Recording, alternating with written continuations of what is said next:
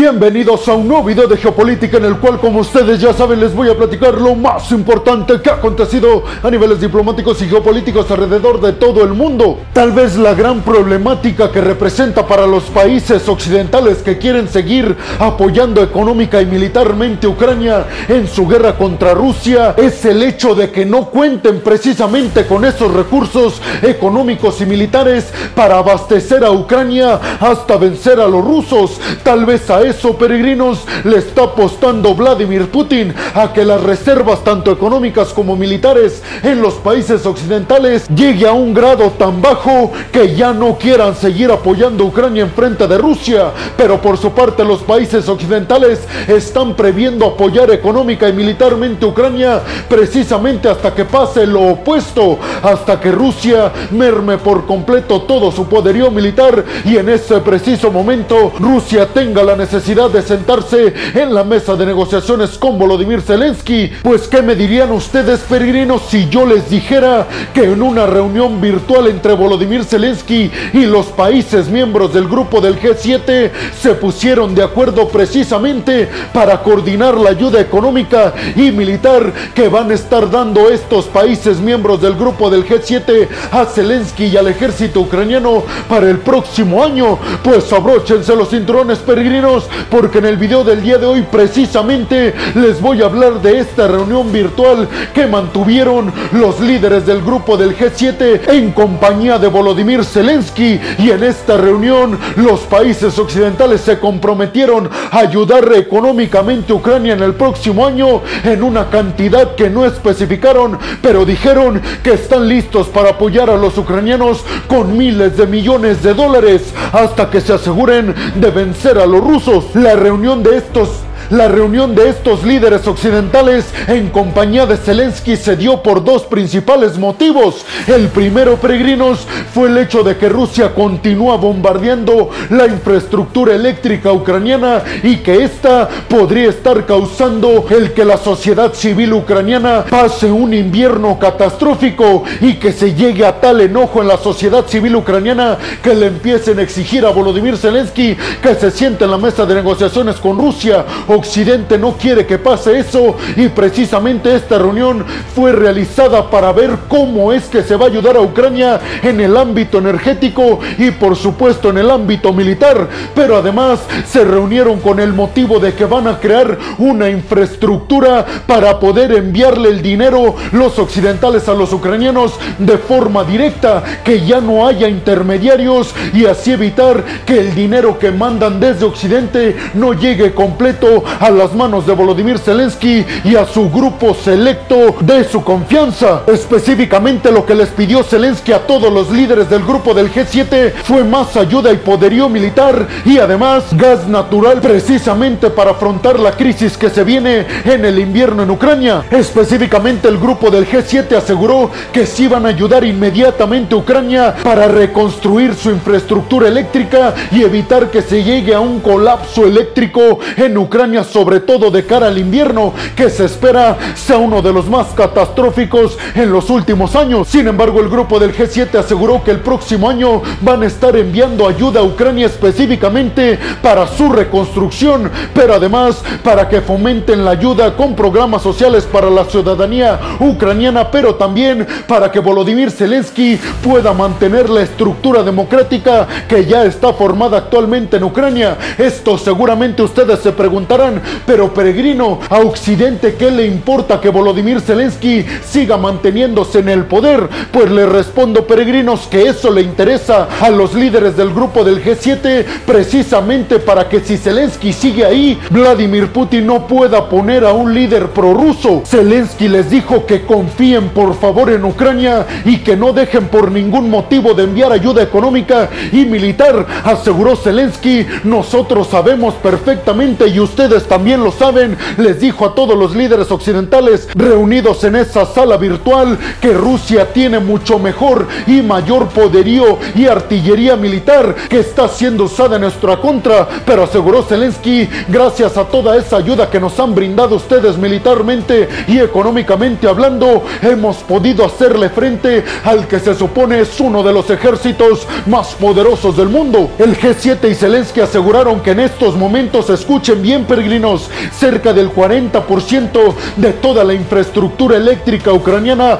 ha sido dañada por parte de los ataques con misiles rusos. Déjenme su opinión en la zona de los comentarios. Y vámonos rápidamente con la segunda noticia del día de hoy, peregrinos, que es gravísima en los ámbitos de la geopolítica, y es que se acaba de dar un enfrentamiento militar, escuchen bien, un enfrentamiento militar en, entre tropas de la India y tropas del gigante asiático, precisamente en la frontera entre ambos países. La versión que se tiene hasta estos momentos, peregrinos, es la que dijeron desde la India, y es que Narendra Modi, el líder de la India, aseguró que tropas del gigante asiático cruzaron la frontera hacia la India en una sola desmilitarizada, por lo que inmediatamente se les lanzó un mensaje de advertencia para que abandonaran el territorio ya de la India en donde estaban, y este fue rechazado, y por ende, dijo Narendra Modi, el líder de la India, se llevó a cabo un enfrentamiento entre nuestras tropas que causó el que cerca de seis militares, tanto de ellos como de nosotros, resultaran heridos. Narendra Modi, el líder de la India, aseguró que después del enfrentamiento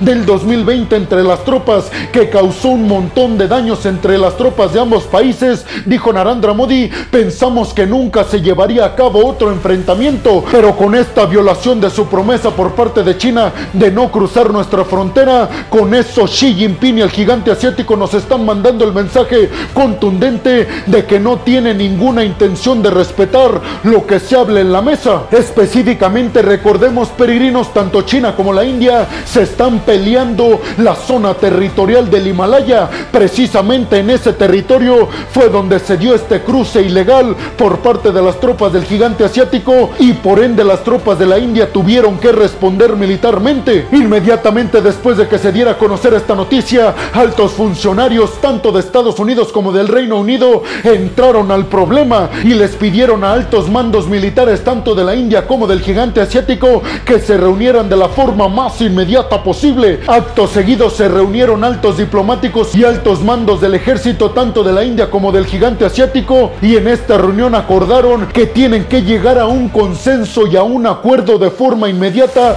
para evitar este tipo de cruces militares. Está por demás recordarles, peregrino, que tanto China como la India son potencias nucleares, es decir que ambos países poseen bombas y ojivas nucleares. Por eso para todos los países del mundo representa un gran riesgo el que la India y China, dos potencias nucleares, tengan enfrentamientos de este tipo, porque no solamente sus territorios se están poniendo en juego, sino también toda la seguridad mundial. Pero ustedes, ¿qué piensan, peregrinos? ¿De qué forma creen que esto afecte a la estabilidad mundial? ¿Qué papel creen que jueguen las grandes potencias militares y económicas a nivel mundial? Específicamente me refiero a Estados Unidos, a Rusia y a China en este conflicto entre el gigante asiático y la India. ¿Creen que de alguna forma Estados Unidos podría aprovechar este enfrentamiento para atraer a la India en contra del gigante asiático y en contra de Rusia? Déjenme su opinión en la zona de los comentarios. Y vámonos rápidamente con la tercera noticia del día de hoy, peregrinos, y es que Volodymyr Zelensky, el presidente ucraniano,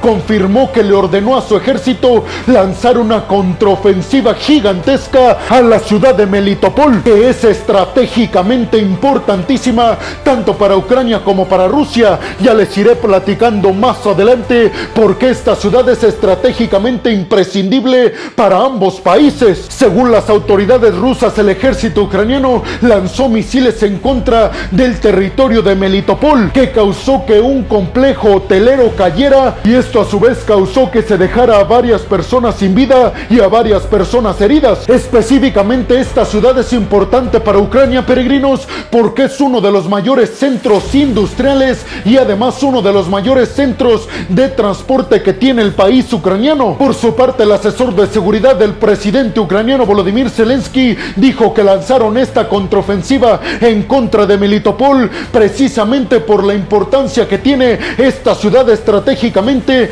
para los rusos, porque aseguraron que esta ciudad precisamente es el bastión de la línea defensiva de los rusos que va desde Jersón hasta Mariupol, por lo que aseguró el ministro de la Defensa de Ucrania que es prioridad para el ejército ucraniano recuperarla al costo que sea, porque aseguró una vez que la tengamos en nuestra posesión, le estaremos quitando la oportunidad a los rusos de que prácticamente lleven poderío militar a todas las posiciones que tienen de su ejército en nuestro territorio. Pero ustedes, ¿qué piensan, peregrinos? ¿De qué forma creen que afecte a Rusia el hecho de que Ucrania esté atacando esta ciudad y que se esté hablando que en los próximos días podría ser recuperada, así como lo fue Jersón? Y del otro lado les preguntaría, peregrinos, ¿creen que este tipo de ataques que está cobrando la vida de algunas personas por parte de los ucranianos en contra de ciudades que eran suyas y que en estos momentos tiene bajo su control Rusia, creen que esto le afecte para que esas personas de esa localidad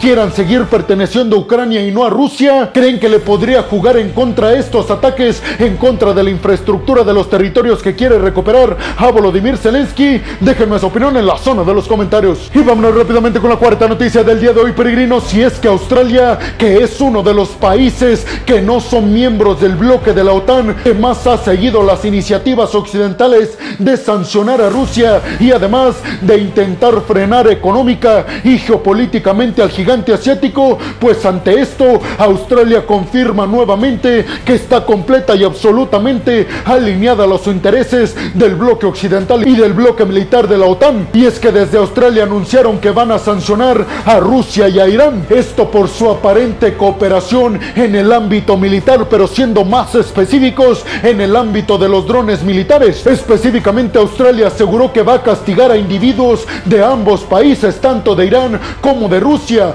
esto por persecución en contra de los opositores en ambos países, tanto en Rusia como en Irán, sobre todo por las protestas que se han dado en territorio de Teherán. Sin embargo, anunciaron desde Australia que las sanciones más fuertes y catastróficas económicamente hablando van a venir en contra de Irán, esto por la venta de drones militares que están llevando a cabo para con Rusia, y que por ende esos drones militares están siendo utilizados por parte de Rusia en contra de la infraestructura eléctrica ucraniana, causando así estragos en la ciudadanía inocente en territorio ucraniano. ¿Creen que Australia esté negociando con Estados Unidos y con los líderes occidentales para posicionarse como el sustituto de todo lo que aportaba China y Rusia a Occidente? Déjenme su opinión en la zona de los comentarios. Y vámonos rápidamente con la quinta noticia del día de hoy, peregrinos, que viene desde Serbia, y es que el presidente Vučić acaba de pedirle al bloque de la OTAN que despliegue tropas en la frontera entre Serbia y Kosovo, precisamente para evitar un enfrentamiento entre ambos países. Dijo Vučić, en el dado caso de que el bloque de la OTAN no quiera desplegar sus tropas en la frontera entre nuestro territorio y Kosovo, entonces lo que exigimos es que nos den permiso de desplegar nuestras propias tropas en la frontera con el único objetivo de mantener nuestra seguridad, nunca con el objetivo de atacar a Kosovo. Sin embargo, desde el bloque de la OTAN aseguraron que si ellos despliegan tropas en la frontera o si le permiten a Serbia hacer lo propio, aseguraron desde el bloque de la OTAN, automáticamente estaremos escalando este conflicto de la mesa al ámbito militar, algo que no nos podemos permitir. Ustedes ya saben, peregrinos, hasta este momento, aunque sí son muy tensas las relaciones diplomáticas entre Kosovo y Serbia, no se ha llegado a un enfrentamiento directo militarmente hablando entre la policía de Kosovo y el ejército de Serbia, precisamente gracias al papel del bloque de la OTAN como intermediario en las negociaciones para la paz entre ambos territorios. Pero ustedes, ¿qué piensan, peregrinos?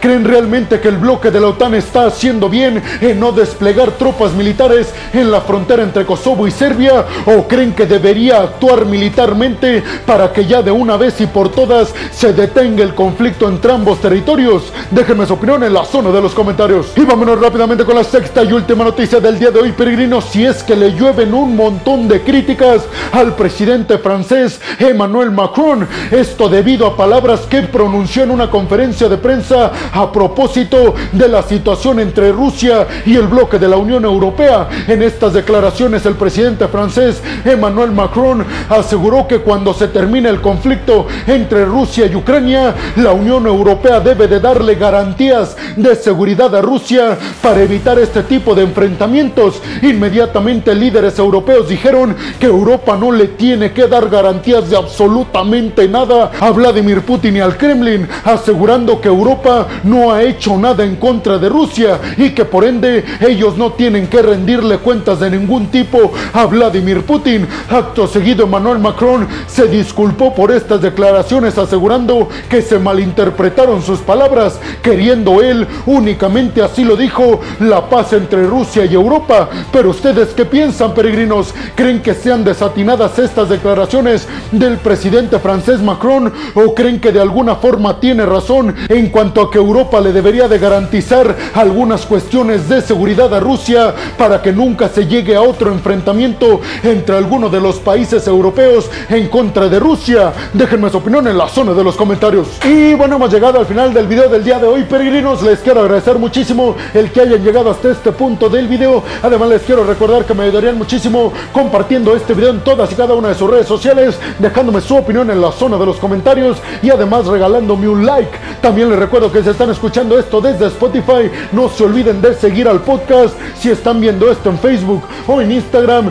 no olviden de seguir y de darle like a la página. Por último, les pediría, peregrinos, que si están escuchando y viendo esto desde YouTube, no olviden suscribirse al canal y activar la campanita para que les lleguen todas y cada una de las notificaciones cuando subo un video nuevo de geopolítica o de otras cuestiones a mi canal. Y como siempre lo hago al final de cada video, peregrinos, les quiero agradecer muchísimo todo el apoyo que me dan. Créanme, peregrinos, sin ustedes hoy yo no podría estar haciendo lo que más me apasiona en el mundo. Así que muchas, pero muchas gracias, peregrinos. Sin más por el momento, nos vemos en el siguiente video de geopolítica. Hasta la próxima.